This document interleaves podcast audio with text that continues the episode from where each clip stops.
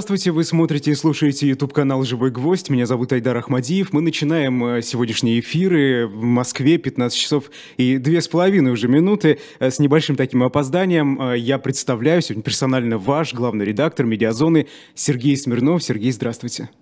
Добрый день.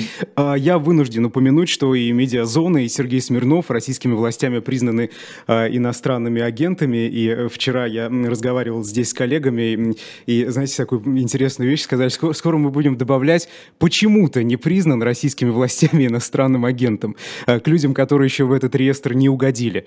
Ну ладно, начнем мы не с этого, а начнем, я предлагаю, с мобилизации, со слов о мобилизации. Вот глава КПРФ буквально сегодня кажется, во время выступления в, перед парламентом в Госдуме, если я не ошибаюсь, сказал, что, а, значит, требуется в сегодняшних условиях всеобщая мобилизация в стране. Правда, он это так сказал, что некоторые подумали о какой-то конкретной мобилизации, да, которой э, кто-то боится наверняка. А, но, э, как мне показалось, все-таки Зюганов говорил о мобилизации в таком более широком понимании этого слова. Скажите, а вообще реально ли военная именно мобилизация конкретная о которой вот сейчас э, разговоров-то много стало в связи с последними событиями? Ну, очень трудно же, да, залезть в голову российской власти, но если говорить теоретически, наверное, теоретически возможно, да, ну, то есть, как бы, если будет неудача за неудачей, а что им еще останется делать? Ну, если у Украины численное превосходство на фронте, какие варианты у них остаются? Ну, то есть, так, если серьезно смотреть. Я думаю, с другой стороны, политически они очень не хотят никакой военной мобилизации, потому что она приведет к непредсказуемым последствиям. Ну, то есть мы же не понимаем, как это будет. Вообще все эти люди, которые разговаривают о мобилизации, во-первых, хочется спросить, почему они не на фронте? Это первый вопрос. Если говорить о том, почему они не на фронте, почему сторонники их партии не на фронте, все вот эти разглагольствующие мобилизации, равно как и все эти военные корреспонденты. Почему вы все не на фронте, кто говорит о мобилизации? Мне кажется, о мобилизации может говорить человек только под обстрелами, да, и, и никак иначе. Так что все эти разговоры, они абсолютно пустые. Я думаю, Зюганов это все сведет к некой мобилизации промышленности, к плану, к этой чуши, которую он несет уже 20 лет. Да, вот эту чушь мы слышим 20 лет, но вот 21 год будем слушать примерно такую же ерунду от э, лидера партии, так называемой, в общем-то, который, мне кажется, довольно сложно воспринимать всерьез. Вы знаете, у нас в чате э, кто-то пишет, что таким образом просто ртом Зюганова пытаются прощупать почву. Как отреагирует российское общество э, на вот вероятную мобилизацию? Может быть такое, как вы думаете? Ну, это ж надо Зюганова по всем каналам показывать круглосуточно. Что-то я не уверен, что в этом заинтересованы. А почву прощупывать, ну, может, и прощупывают. Ну, мне кажется, если бы они прощупывали почву, то явно не Зюгановым, а какими-нибудь опросами социологическими и прочими штуками.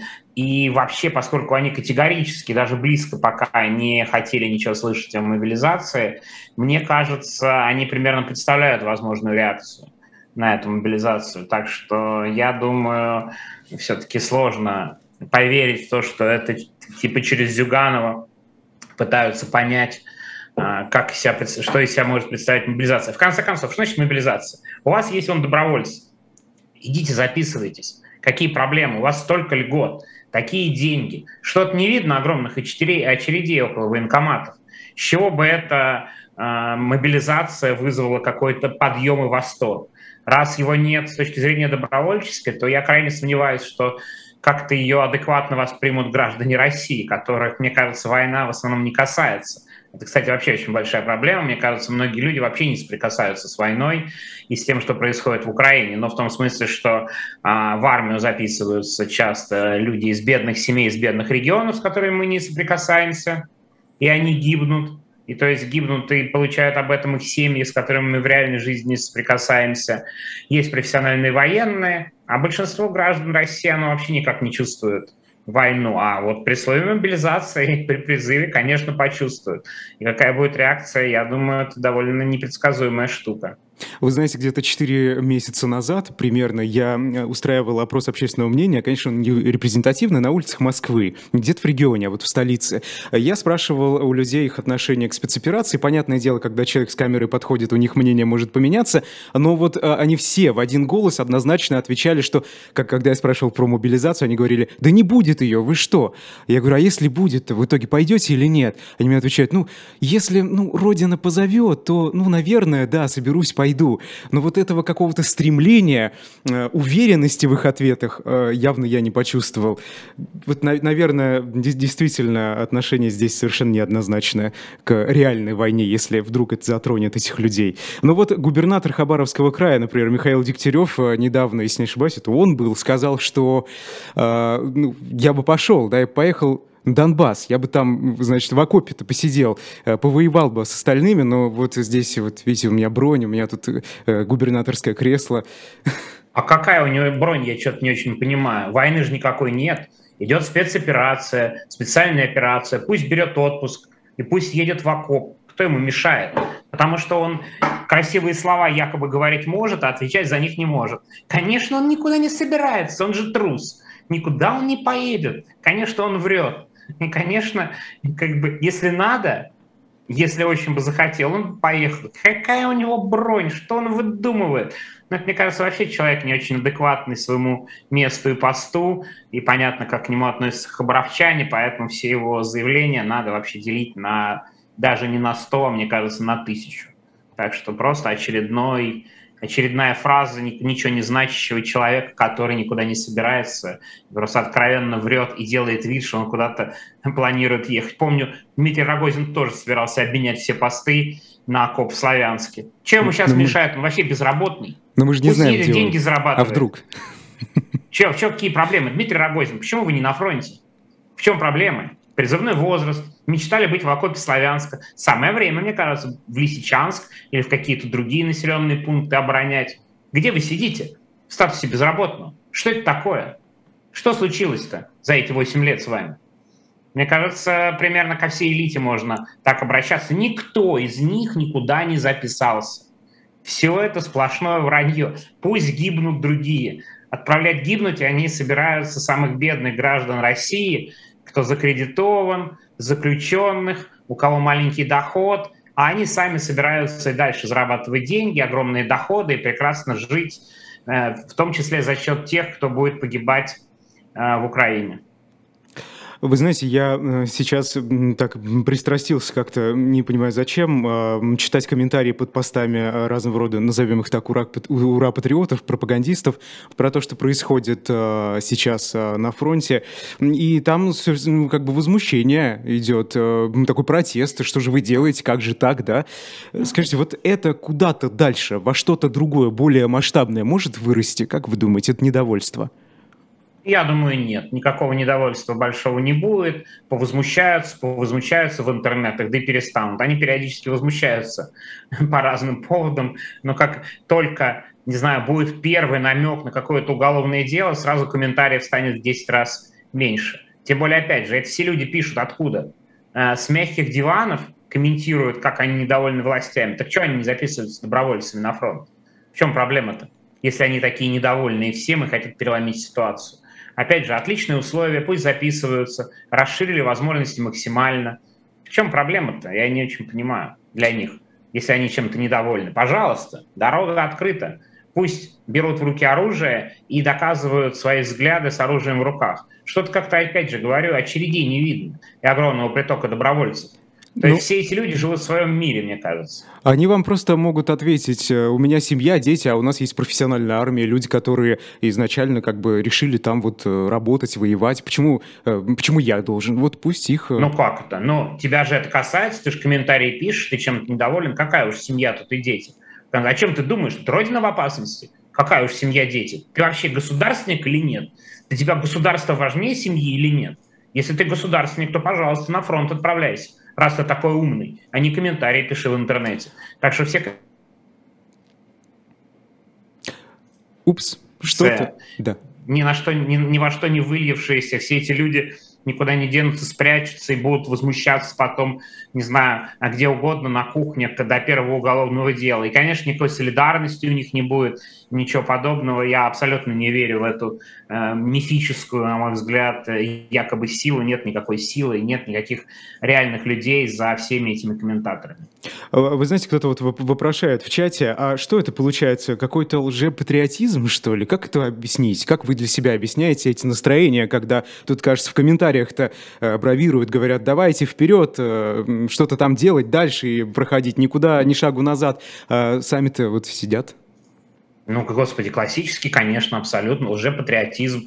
Э, это такая абсолютно лицемерная позиция. Сами мы ничего не будем делать, но мы надеемся на кого-то, и нам очень нравится оставлять воинствующие комментарии. Обычная классическая ситуация. Может, это конформизм какой-то? Ну, вот все туда, я. Ну, это конформизм и трусость, опять же, классическая. Но люди думают, что они самоутверждаются за счет того, что пишут такие комментарии. Им очень нравится. Сами мы, конечно, боимся, сами мы на фронт не пойдем, но комментарии мы будем очень жесткие оставлять. Ну, конечно, о каком патриотизме, о каком патриотизме или лжепатриотизме идет речь. Вообще я не очень понимаю, как война в Украине может относиться к патриотизму. Она относится, мне кажется, к другому термину, как минимум к термину шовинизм, а, а это как минимум, а как максимум к военному преступлению, но при этом я вообще не понимаю, как можно вообще этих людей как-то близко сравнивать с патриотами. Конечно, они шовинисты, никчемные, ни на что не способные, никуда не пойдущие воевать. Нет никаких сомнений в этом. Вы говорите как максимум военное преступление. Что, и вы имеете в виду поддержку войны?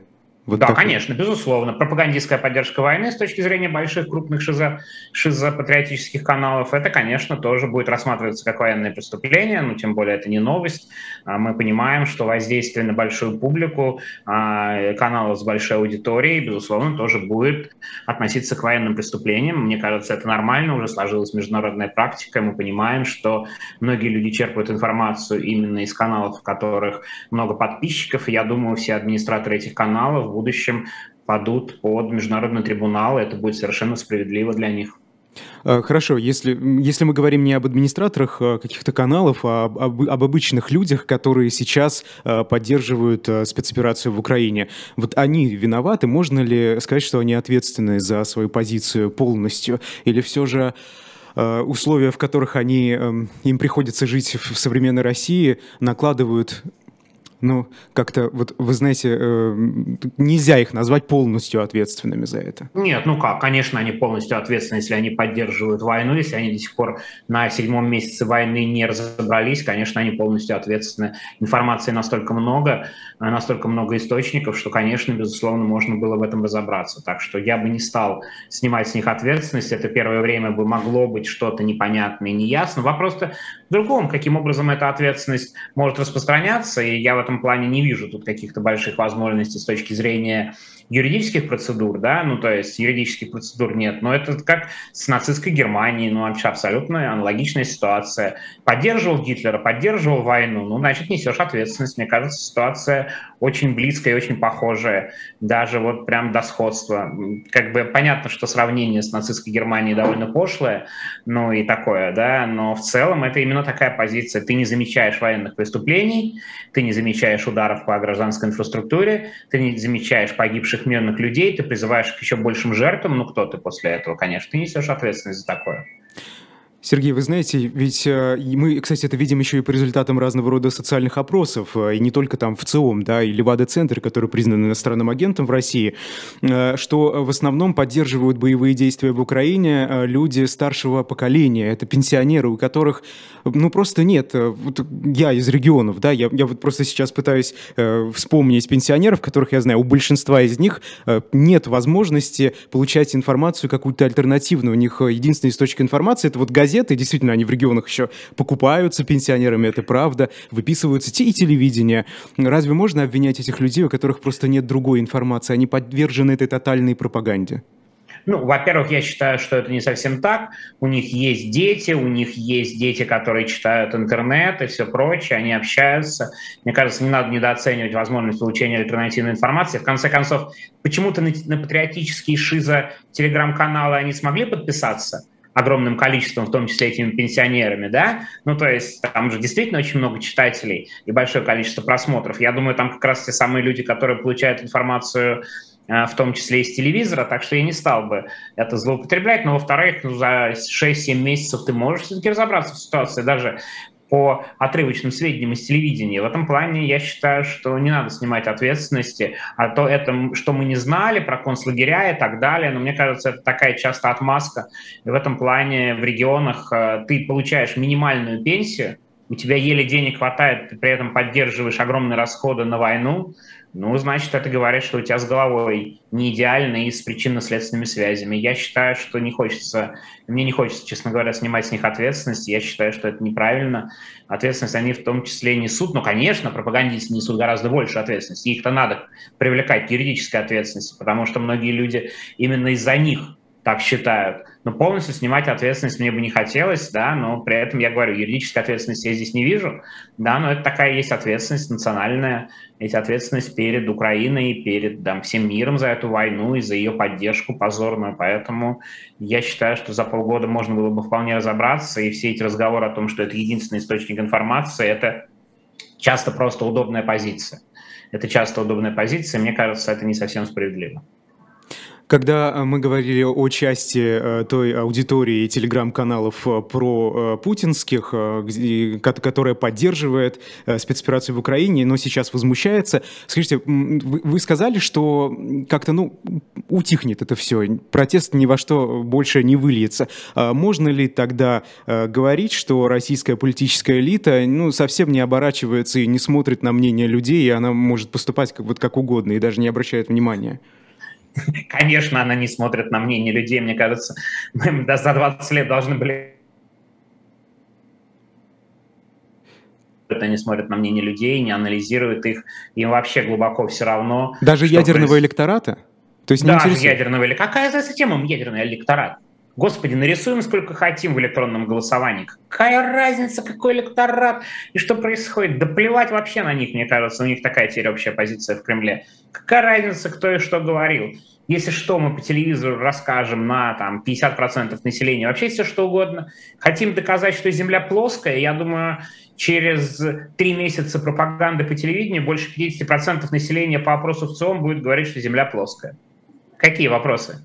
Что хотим, то и навяжем. Да плевать им вообще на это мнение. Повозмущаются и успокоятся. А зачем тогда привыкли... нужна пропаганда, если на мнение плевать? Ну, ну может, ну пусть ну, там себе живут, э, и не будем не, не, стараться ну, пропагандировать ну, Нет, нет, но пропаганда, конечно же, нужна, чтобы э, делать вид, что вся страна в едином порыве действительно все поддерживает. Да, и в том числе, чтобы влиять на этих людей. Конечно, если бы этих людей в комментариях было бы большинство, чем-то возмущающихся, тогда, конечно, возможно, были бы какие-то риски. Но их же довольно мало, на самом деле. Нам кажется, что это широкое возмущение, а это, господи, комментаторы телеграм-каналов. Ну, их там сотни человек, ну, тысячи, если мы возьмем максимум. Ну, какое это имеет значение, так если говорить, для Кремля? Да никакого. Плевать на мнение этих критикующих людей. В этом плане, я думаю, что тут нет никаких сомнений, что они на эти минимальные цифры даже близкого внимания не обращают. Угу. Вот тут пишут в чате, что создается ощущение, будто бы российская пропаганда вырастила опасного зверя, который может в любую секунду обернуться. Это уже я добавляю э, против вы с этим согласны? Против, не, не, против я не очень, тех, кто я, эту пропаганду Я не очень согласен. Я просто считаю, что мы преувеличиваем значение вот этих воинствующих, воинствующих людей, которые, да, э, которые святее Папы Римского и которым все очень не нравится. Потому что мы много раз слышали, что таких людей много. Я помню еще в 2014 году, вот, Стрелков, потенциальный политик, за ним, возможно, большое будущее. Но где-то Стрелков, сколько у него сторонников появилось после 2014 года. Они что тогда тоже говорили о сливе, о соглашении. Ну и где? Где все эти политические силы? Никого даже близко нет. Так что я думаю, что говорить о том, что пропаганда кого-то выросла, нет ничего подобного. Этих людей сотни, ну, может быть, тысячи, но это совершенно ничтожное количество для какого-то реального действия. И в этом плане, мне кажется, они совершенно не опасаются вот этой критики справа. Мне кажется, они абсолютно спокойно к ней относятся. Отсюда, кстати, мы видим никаких уголовных дел, никаких посадок, никаких предупреждений нет, в отличие от либерального лагеря. Да? Ну, то есть, если бы они всерьез относились и чувствовали угрозу, поверьте, давно были бы какие-то проверки, уголовные дела на особо выдающихся, э, критикующих Критикуют они гораздо сильнее обычно, чем либералы, и более грубыми словами, а толку-то никаких дел нет, значит, они не боятся и спокойно к этому относятся. То есть, получается, вот как вы сказали, либеральные лагеря, они как раз-таки боятся, раз преследуют? Не-не, безусловно, либеральный лагерь они в большей степени боятся, потому что, мне кажется, во-первых, понятно, что речь идет о значительном проценте населения страны, о том, что эти люди готовы выходить на улицу. В России всегда придерживающихся прозападных взглядов там не менее 20-25% населения, а в случае войны, конечно, может стать больше, и поэтому они всерьез воспринимают эти угрозы, а вот от ультрапатриотов и вот от людей гораздо более крайних нет, потому что тех явное меньшинство, и реально это же маргиналы несмотря на количество подписчиков и несмотря на количество комментариев. Так что я думаю, они пока не видят никакой угрозы, даже близко. Я просто хочу напомнить, когда они увидели угрозу в правых, в националистах, они просто быстро разгромили это направление. Если помните, да, там было ДПНИ и прочие организации, которые вдруг начали собирать много людей на улицу, выводить. Ну и что? Эти организации просто были разгромлены да, и как бы при том, что у них были не самые плохие отношения изначально с Кремлем и, и так далее, да, и они особо не критиковали даже Кремль. Они были разгромлены, потому что они вдруг начали представлять себя сил. Если вдруг вот эти комментаторы в шизопатриотических каналах начнут превращаться в силу, ну, конечно, без проблем их разгромят и пересажают. Я тоже думаю, нет в этом вообще никаких ни у кого иллюзий, тем более с таким огромным репрессивным аппаратом. И поэтому более сложившаяся опасность со стороны либерального лагеря, они к этому относятся гораздо серьезнее, чем к несложившемуся псевдо вот этому патриотическому и ультраконсервативному. Если он вдруг будет складываться, то по ним, конечно, тоже последуют удары. Но пока я даже не вижу никакой тенденции, чтобы он мог складываться. Вы говорите, 20-25% жителей России готовы выходить на улицу, потому что не, у них не, не готовы, мышление. придерживаются, придерживаются либеральных взглядов, а. немножко разные вещи, mm-hmm. да. Mm-hmm. А, ну, хорошо, даже если э, так, то смотрите, до того, как в России официально вступил в силу закон о дискредитации российской армии, ну и так далее, все, что вот в этом а, пакете было, ну, и спецоперация уже тогда началась, мы не видели большое количество людей на улицах. А сейчас протесты так вообще поникли. Даже одиночных-то почти нет. Не, ну, конечно, мы не видели людей на улицах, но вы вспомните, какие были репрессии на протяжении последних 10 лет за выход людей на улицы.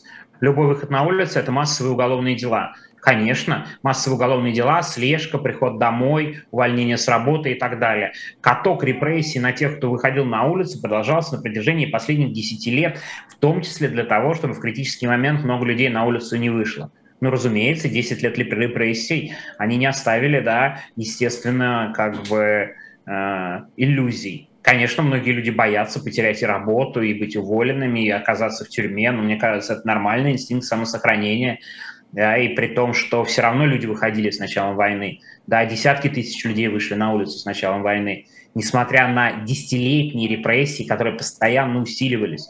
Но мы же помним, какие абсурдные статьи были придуманы. Я хочу кстати, вот напомнить об одной из статей. Да? Одна из статей называется «Перекрытие дороги», в том числе тротуара. Вы можете перекрывать тротуары, получите за это уголовное дело, если проходит массовый митинг. Именно так была сформулирована статья. Ну, слушайте, ну когда, то есть человек выходит на улицу, и сразу на нем потенциально несколько уголовных статей. Ну, блин, логично, что не очень люди хотят на улицу выходить, так если честно говорить. Я, в общем, очень трудно, мне кажется, их осуждать. Кто хочет сидеть в российской тюрьме, да и тем более в такой ситуации, когда это кажется абсолютно бесперспективным, суд без шансов, защиты никакой юридически быть просто не может, да, потому что она ничего сделать не может по, по сегодняшним реалиям российских судов. Ну, люди же все это читают, они понимают, и понятно, почему мало людей на улице, да. И это, кстати, нет ничего нового, не надо думать, что у нас какая-то уникальная ситуация в России. Это типичная история про жесткие авторитарные режимы, которые разгоняют всех несогласных и сажают их в тюрьмы. Так что я бы не стал тут говорить о том, что вот прям это общество пассивное. Общество, конечно, запугано э, репрессиями и вот катком этим репрессий десятилетним. Если бы их не было, если бы не было таких сроков, нет никаких сомнений, что людей на улице протестовавших было бы гораздо больше. И тем не менее, даже до сих пор в этих условиях штрафов, потенциальных уголовных дел, люди все равно одиночно выходят на пикеты. Да, это отдельная тема, что они все равно продолжают э, показывать свое несогласие. Мне кажется, это вот это действительно абсолютно героическое поведение. Кстати, что-то я не видел пикетов и выхода на улицу от вот этих комментаторов. Что-то я не видел их около Минобороны, требующих мобилизацию и так далее. Как-то незаметно. Что случилось-то? Что им мешает на улицу выйти? Вопрос? Скажите, а если э, вот эти либеральные круги, они как-то уже загнаны, запуганы, зачем продолжать политические репрессии дальше? Это что, просто подпитка вот этого страха идет? Не, не, конечно, безусловно, подпитка этого страха, это же необходимо. Это, во-первых, инерция, во-вторых, постоянно нужно поддерживать в страхе, а лучше, чтобы этот страх был нарастающим. Это, опять же, логика авторитарных режимов, и чем сильнее авторитарный режим, ну, можно посмотреть по законам, да, которые были. Мы же понимаем, какие законы принимались на протяжении последних 10 лет, и как закручивалось, закручивалось, закручивалось законодательство, да. Ну, то есть, безусловно, это такая машина, и власти считают, что с каждым годом становятся все более мнительными. Мы же не знаем результатов реальных опросов, как к ним относятся. Может быть, у них не очень хорошая социология, потому что вообще социология, мне кажется, крайне сложная в авторитарном обществе, а уж тем более при войне. Какая уж социология при войне? Если ты отвечаешь на вопрос «я против войны», а завтра к тебе приходят полицейские, оформляют протокол за дискредитацию власти. Но мы же видели, что случилось, например, на выборах. Тайные выборы. На тайных выборах полиция вычисляет тех, кто пишет на бюллетенях «нет войне» и что-то еще, и оформляет им протоколы. Ну, это же просто, мне кажется, за гранью, вообще так если говорить. То есть это максимальные репрессии, максимальное запугивание. Но они же если пишут, что в урне было видно там якобы. Но, вы же, но мы же понимаем, тайное голосование. Ну как можно кого-то искать при тайном голосовании? Ну серьезно. Ну, то есть, правда, это как бы продолжение репрессий, ну и потому что силовикам дано, дано, дано указание максимально давить любые проявления, не дай бог кто-то выйдет на улицу и осмелеет. Главная задача – держать общество в страхе, потому что мы не знаем реальных рейтингов, мы не знаем реального отношения. Кстати, не факт, что они знают реальные рейтинги и отношения с таким запугиванием. Так что я боюсь, что тут все логично, поэтому нет никаких массовых выступлений, хотя, конечно, это очень очень грустно на фоне такой чудовищной войны. Угу. Тут спрашивают, а этот мыльный пузырь, я так понимаю, терпение имеется в виду либералов в нашей стране, он до какой степени может э, увеличиться? И будет ли когда-нибудь э, хлопок, как это принято называть. А вот не совсем понятно. Мы же понимаем, что далеко не все авторитарные режимы свергаются уличными выступлениями.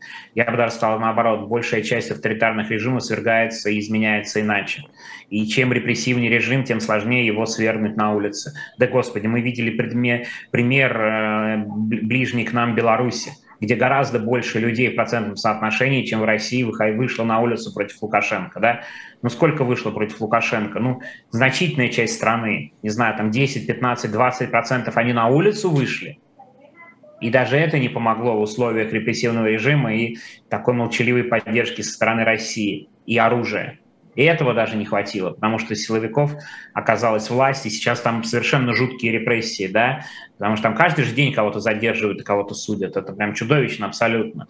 Даже не получилось у тех, кого было гораздо больше на улице. Так что на что рассчитывать нам? Много режимов оставалось э, вот на основе репрессивного аппарата э, непоколебимые, поэтому у меня тоже нет особых иллюзий, что там есть хорошие шансы, что что-то лопнет и прям там 20 миллионов выйдут на улицу и завтра сменится власть. Да? Мне кажется, даже если 20 миллионов выйдут на улицу, не факт, что власть сменится, тем более мы видели это на примере Беларуси. А, наш э, зритель Дим пишет, не надо оскорблять рабочих, они выше многих, а такие копей... за такие копейки работают, учат, лечат, строят, спасают, создают, не требуя взамен богатства. И вот как раз я хочу к следующему моему вопросу перейти от этого комментария плавно.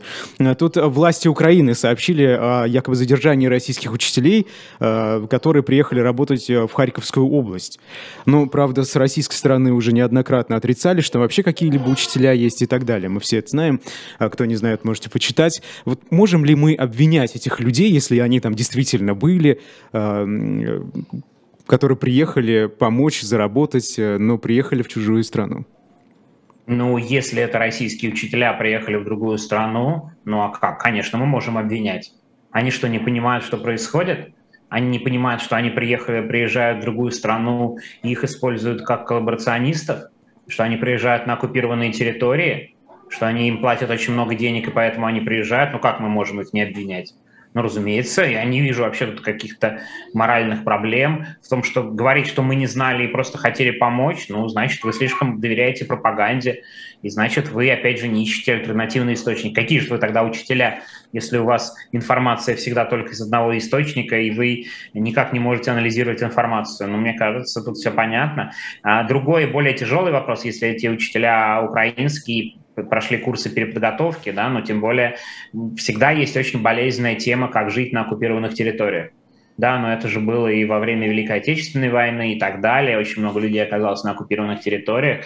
Это всегда гораздо более сложный вопрос. Вот здесь я не готов а, как-то обвинять и говорить, тем более, что э, люди ищут средства для существования, продолжения жизни. В конце концов, им, им нужны деньги, чтобы покупать еду для себя и для детей – и тут ситуация, мне кажется, гораздо сложнее, нежели э, вот с российскими учителями, если они специально поехали на заработки в другую страну, на оккупированные территории.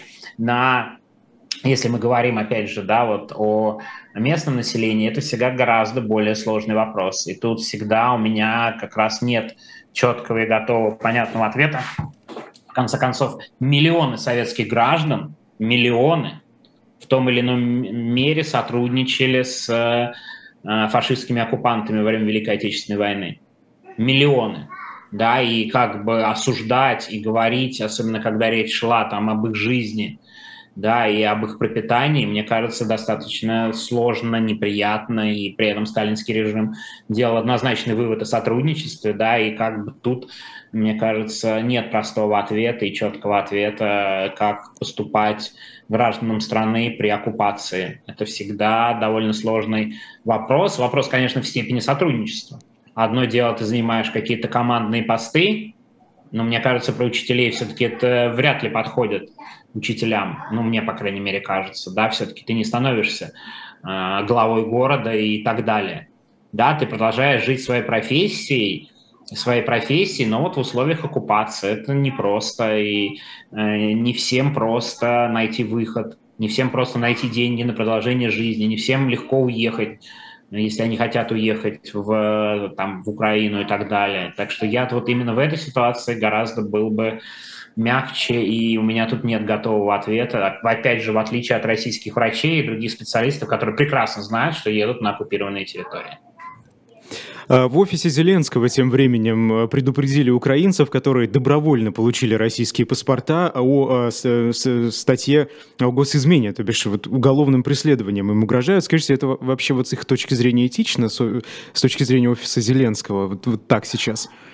А, знаете, я не могу вообще никак комментировать офис Зеленского. Мне кажется, они в своем праве. Мне кажется, уж не, точно не мне, гражданину России, каким-то образом комментировать действия страны, на которую страна, чьим гражданином я являюсь, вероломно напала и оккупировала значительную часть территории и бьет по гражданским объектам и по гражданской инфраструктуре. Я думаю, украинцам тут виднее. Я не хотел бы вообще никак комментировать, тем более этически, действия офиса Зеленского. Мне кажется, украинцы про сами знают прекрасно, что делают, и, в общем, сами могут сделать этот выбор. А, страна подверглась нападению со стороны России, я гражданин России, точно не мне оценивать э, позицию Зеленского. Я мож, могу только сказать, что именно его мужественная позиция в начале войны и в том числе позволила Украине удержаться от оккупации, от полной оккупации, и они отбились. Так что этические заявления про госизмену я комментировать не буду. Опять же, считаю, что украинцам гораздо виднее, у них все это обострено, и понятно, что любое сотрудничество с оккупационными властями им воспринимается крайне остро и негативно, и уж точно не мне оценивать э, позицию офиса Зеленского. Я думаю, что украинцы сами с этим прекрасно справятся. Mm-hmm. Хорошо, а вот э, в чате Сергей спрашивает, украинцы, которые, я так понимаю, уехали в Россию вот от этих э, боевых действий, можно ли их назвать коллаборационистами и обвинять в чем-то? Ну, опять же, у всех разная ситуация. Мне кажется, ну, напрямую нельзя их назвать коллаборационистами. Не, вообще не у всех был выбор уезжать в другие страны, так если разбираться. Да, ну, то есть ты же всегда еще и смотришь на ситуацию – Да, ну, то есть, мне кажется, голословно не стоит, конечно, всех обвинять. Тем более, я думаю, речь идет о нескольких миллионах. Тем более, у многих не было другого выбора, кроме как уезжать в Укра... из Украины в Россию.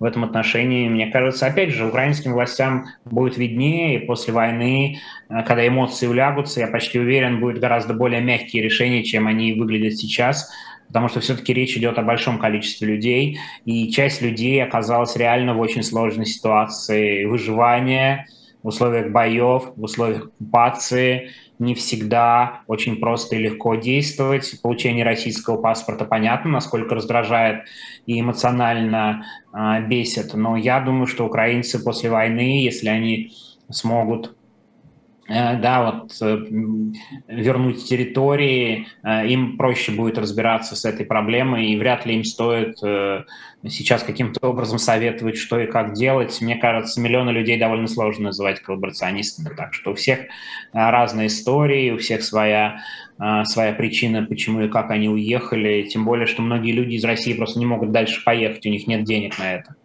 Это точно совершенно известно, у них нет денег, они не знают, как уезжать, а у них большие семьи, их надо кормить. В этом плане, опять же, у всех личные истории, поэтому голословно и вот очень просто обвинять э, очень не хочется. А, спрашивают про ту часть общества, о которой мы говорили, которая подвержена пропаганде сегодня. Скажите, вот этот след пропагандистский э, у них, в них останется надолго? То есть, учитывая, что страна развивается и так далее. В будущем-то вот э, эти люди, что, что, что с ними делать? Как-то э, контрпропаганду использовать в ответ? Ну, знаете как, если мы говорим о старшем поколении, то в основном, мне кажется, они потихоньку будут уходить, эти люди, которые голословно верят пропаганде. Мы же видим, что смотрит молодежь, да, и среднее поколение, что у них гораздо более критический взгляд. И в этом плане пропаганды, где, конечно, надо будет каким-то образом все дальше воздействовать на интернет, отключать не только Инстаграм, Фейсбук и другие экстремистские организации, но и, наверное, YouTube придется им вырубать, да, и вообще максимально ограничивать доступ к интернету, чтобы не было альтернативной информации. Так что, мне кажется, очень трудно прогнозировать, как что будет. Но я думаю, они в основном будут опираться на свои штыки и на свои репрессии для них это будет таким ключевым важным аспектом, тем более, мне кажется, это еще один из признаков, что пропаганда работает менее эффективно, чем они надеялись. То есть репрессии же нужны тогда, когда пропаганда работает не суперэффективно. А если пропаганда работает крайне эффективно и единицы буквально против тебя, то даже не обязательно их репрессировать всех. Ну вот есть эти единицы и есть, ну и не очень страшно. Ну, в крайнем случае, выдавим их из страны, назовем иностранными агентами. Да? Но, вероятно, ситуация не настолько радужная, э, что приходится прибегать к гораздо более масштабным репрессиям. А, издание «Медуза», которое признано российскими властями иностранным агентом, пишет э, со ссылкой на свои источники, что референдумы в некоторых украинских регионах поставлены на стоп, референдумы о присоединении к России. Вот что, что с этой темой будет в дальнейшем, как вы думаете? Ой, мне кажется, знаете, как называется, они же вообще не планировали ничего даже близко похожего на ту войну, которая сейчас происходит. Они искренне думали, что это будет марш на Киев и установление марионеточного правительства и так далее. У них не было никакой долгосрочной стратегии. Они эту стратегию свели к краткосрочной тактической и буквально пересматривают в ручном режиме на протяжении там, каждого месяца ее меняют. Так что вообще очень сложно говорить. Но вот они отложены. Ну, как они могут быть не отложены, если украинская армия да, провела такое мощное контрнаступление? О каком референдуме, например, в Харьковской области может сейчас идти речь? Да ни о каком. А если с Херсоном будет то же самое? А если с другими территориями будет то же самое? Поэтому они отложили на неопределенный срок, и просто это значит говорит о том, что просто вопрос подвешен когда станет понятно, может, они примут какое-то решение. Я вообще, честно говоря, сомневаюсь, что они будут проводить какие-то референдумы, судя по настрою, судя по тому, что происходит. Просто объявят о присоединении территории, если захотят, и объявят. Какая, зачем уже прикрываться всякими референдумами и прочими бумажками, да? Мне кажется, я пока вообще не вижу никаких перспектив референдума. Ну, значит, они референдум, украинцы сконцентрируют силы, начнут наносить удары, и это просто-напросто сорвут, и это будет выглядеть крайне неубедительно. Для того, чтобы обеспечить референдум, это надо иметь а, четкие и понятные гарантии безопасности. Где сейчас на оккупированных территориях российские власти могут четко и понятно а, гарантировать спокойное проведение референдума? Видимо, нигде. Ну, поэтому этот вопрос отложен, по крайней мере, мне так кажется. А но Минобороны России называет происходящее на фронте операцией по свертыванию и переброске войск. Ну, это довольно смешной анекдот. Мне кажется, это люди э, должны будут войти в число стендаперов, Э, одних из лучших стендаперов этого года, Минобороны, о перегруппировке. Э, называть эвакуацию перегруппировкой, это, конечно, очень забавно, и бегство с таких огромных территорий, ну, им надо что-то сказать, они не, говорят, не хотят говорить, что они бегут и потерпели катастрофическое поражение, но применяют такие формулировки, которые, мне кажется, веселят буквально всех, кроме них самих. Мне просто хочется посмотреть на людей, которые искренне верят в эту формулировку. У меня такое ощущение, что это э, даже сами сотрудники пресс-службы Минобороны в эту формулировку не верят. Так что эта формулировка просто для того, чтобы какая-то формулировка была. Конечно, к этому всерьез относиться невозможно.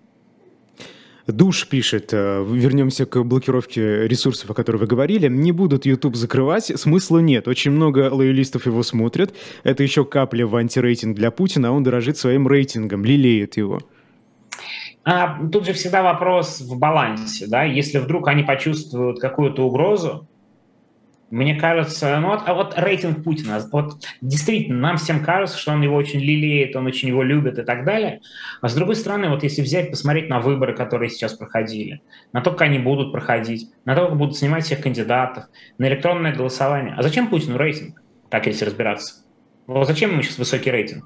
Что он без всякого высокого рейтинга, что ли, не наберет нужное количество процентов, 90 процентов голосов на выборах, да наберет абсолютно в любом случае. Мне кажется, нам пора уже потихоньку прощаться с иллюзией, что для Путина реально очень важен высокий рейтинг и так далее. Мне кажется, для них гораздо важнее сейчас сама война, победа в этой войне, оккупация максимального количества территории Украины – и так далее. И мне кажется, это приоритет, в отличие от рейтинга. И они будут смотреть прежде всего на это. Так что если каким-то образом а, YouTube и прочие будут угрожать, мне кажется, они поступятся двумя-тремя процентами рейтинга Путина только для того, чтобы уменьшить возможные угрозы и так далее. Так что я бы вообще не стал бы а, возводить теперь рейтинг Путина в некий абсолют. В конце концов, что мы знаем про рейтинг Путина сейчас? Мне кажется, мало что по-настоящему знаем, если разбираться. Если говорить о социологии, опять же, в авторитарном а, государстве, которое уже близко к тоталитарному, и тем более в условиях войны. Да бог его знает, какой он рейтинг сейчас. Вы говорите, рейтинг ему ну, практически не нужен сегодня. Ну, тогда зачем выборы-то нужны? Зачем их проводить? Не, Это не, же а масштабная выборы... кампания. Не, не, не, дорогостоящая, не, ну, сложно. Не, не, не. Ну, выборы ему, конечно, тоже абсолютно не нужны, но какие-то элементы приличия и легитимности необходимо сохранить. А для кого? А, ну как для кого, чтобы все равно в глазах миллионов людей это выглядело именно выборами и так далее. Ну, вот ну вы же говорите, что им без разницы, что там а, подумают. Им абсолютно без разницы, но в авторитарных странах это, опять же, классический пример, все равно периодически проходили выборы. Да, ну вот есть некие правила игры. То есть совсем отменять выборы, это надо какой-то придумать, какой-то повод, чтобы он был хотя бы понятен миллионам. Миллионам он будет не очень понятен, поэтому мы оставляем как элемент выборы, мы их полностью контролируем, мы рисуем какой угодно результат на этих выборах, и в выборах для них нет никакой проблемы, почему бы их не провести. Да, какая, какая? Что, Путин на дебаты хоть раз ходил? Нет, конечно. Какая разница ему, есть выборы или нет? Ну, потратим деньги, господи. Денег много, можно на что угодно тратить. А смогут э, в стране изобразить высокую популярность в народе и народную любовь? Это сложно, если вообще возможно, пишет э, слушатель. Могут ли изобразить? Ну, мне кажется, изобразить могут все что угодно. Но люди-то будут понимать, что вот мой сосед так не думает, этот сосед тоже мой друг там из другого города тоже так не думает. С одной стороны, да, с другой стороны, мой сосед так не думает, сосед так не думает. Ну, это значит, мы вот живем в своем информационном пузыре, будут думать они. А большинство людей так думают, и будут они на них смотреть с неким негодованием. Ну почему же вы такие тупые и поддерживаете Путина? Да, и очень трудно в условиях, опять же, войны, в условиях авторитарного государства реально прийти к каким-то точным и понятным результатам. Еще важно же, что многие люди относятся к этому всему достаточно нейтрально, это их не касается пока, как с чего мы начинали. Ну реально, большей части страны это все пока не касается. И поэтому они, в общем-то, никак особо не пострадали, и ничего с ними особенного-то и не случилось. Э, хорошо, ну тогда оставим в стороне настроение общества. Давайте поговорим про настроение военных и политических элит. Вот э, внутри вот этих элит-то что происходит, как вы думаете, учитывая последние события? Как самому хочется знать, честно говоря, что происходит внутри военных и политических элит. Но что-то, мне кажется, э, э, политические элиты вряд ли довольны военными элитами, учитывая такое отступление из Харьковской области, учитывая такой провал на фронте, учитывая то, что, да, мне кажется, ни у кого не было никаких сомнений, что уж оккупированные территории мы точно обратно не отдадим и будем оборонять. И я думаю, что, конечно, военные элиты не очень довольны, мягко говоря. А с другой стороны, мне кажется, военные тоже точно так же недовольны. А что? Типа у нас армия меньше, чем у украинцев, если так разбираться. У них мобилизация, они могут э, собрать людей, а вы, гражданские губернаторы, даже добровольческие полки нормально собрать не можете.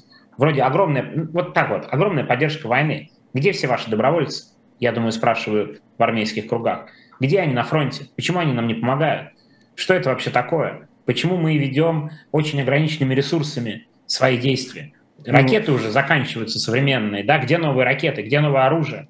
Это, в конце концов, не военные должны делать, это должны предприятия для них все выпускать. Сергей, а им ответят. А им ответят. Вот у нас есть национальные республики, да, да даже не только республики, и в областях тоже, да, какие-то батальоны формируются из добровольцев, кто-то уже на фронт отправился, и кого-то обучают еще. Вот им скажут, вот, пожалуйста, вот железо. Да, но их, их, их довольно мало. Их отнюдь, это их явно недостаточно их явно недостаточно. Ну, то есть нельзя же говорить, что группировка российская, да, оккупационная, она какая-то огромная. Нет, никто не говорит о некой огромной группировке, и тем более Россия вообще привыкла воевать, имея очень значительное преимущество в живой силе и в технике.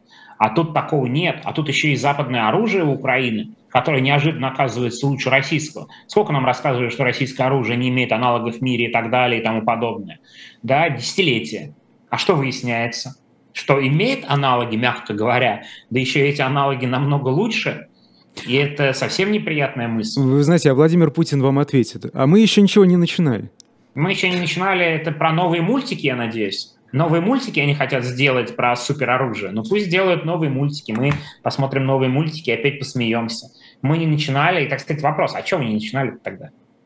Какие вопросы у вас? Вы из-за чего не начинали? Вот это вот мы еще не начинали, это, конечно, выглядит тоже таким же примерно оправданием, как э, тактическая перегруппировка войск в Харьковской области. Конечно, они давно все начинали, а Путин говорит, что мы не начинали только потому, что все идет не по тому плану, по которому он задумывал.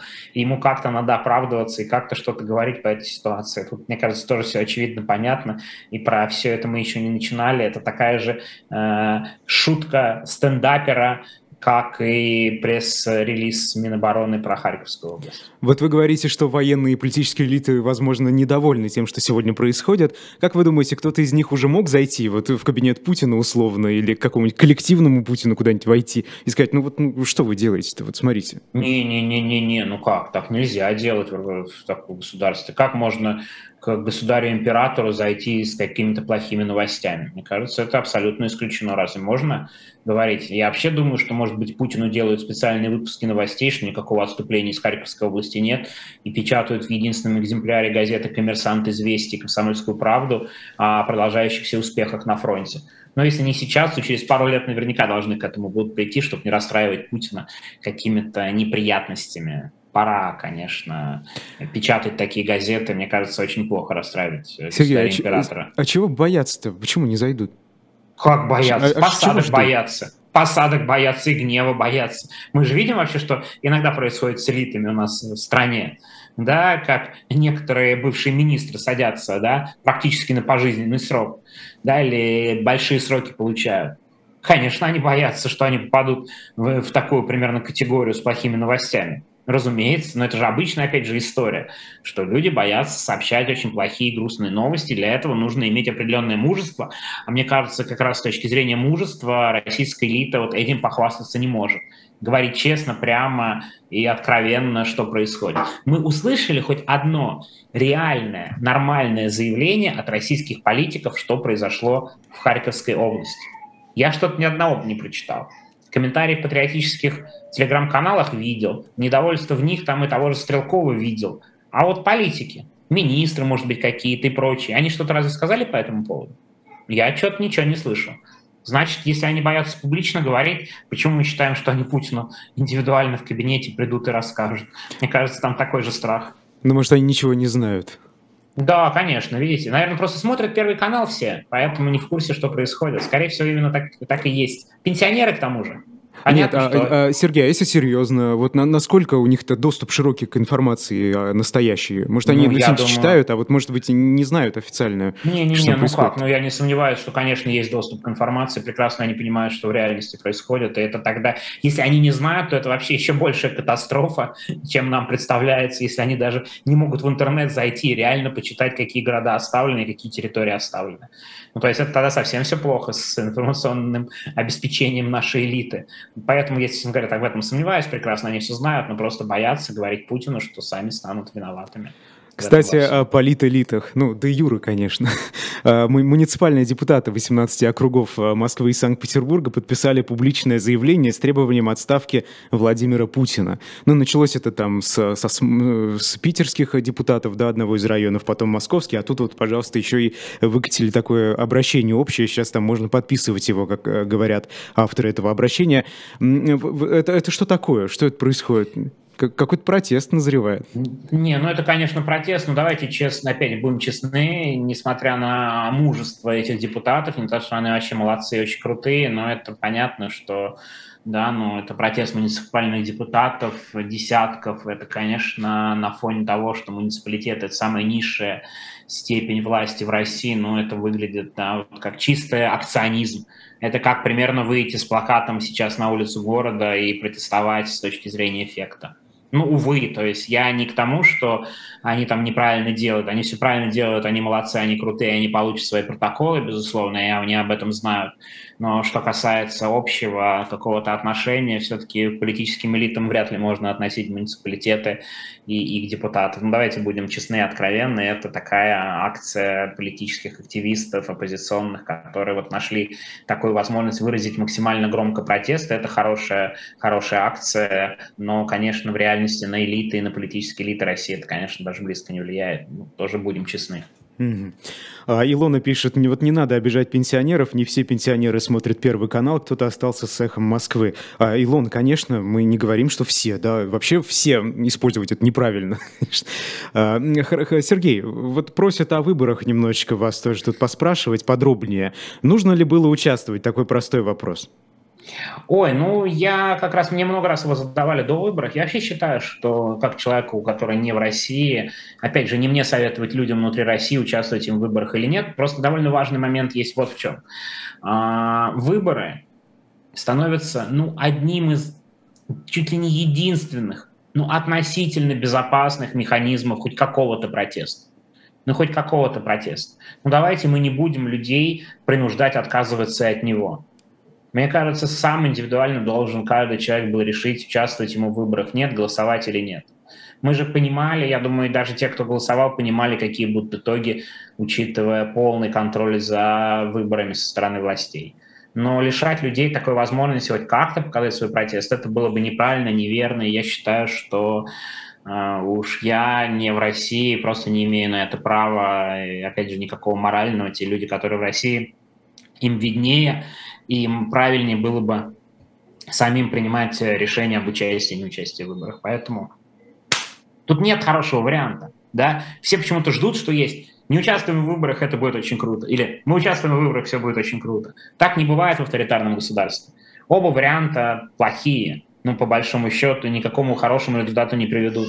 И в этом плане, мне кажется, очень важна личная моральная позиция и людям давать возможность проявить хоть какой-то протест. И в этом плане я не призывал участвовать в выборах, но и не призывал не участвовать в выборах и их бойкотировать, потому что я понимал, что это, конечно, абсолютный фарс. Дайте людям возможность хоть как-то показать свою позицию, хоть как-то что-то сделать. Мне кажется, это довольно важно, и в будущем очень важно тоже не абсолютизировать и не, категори... не, не говорить категорически «да», «нет» и, и так далее.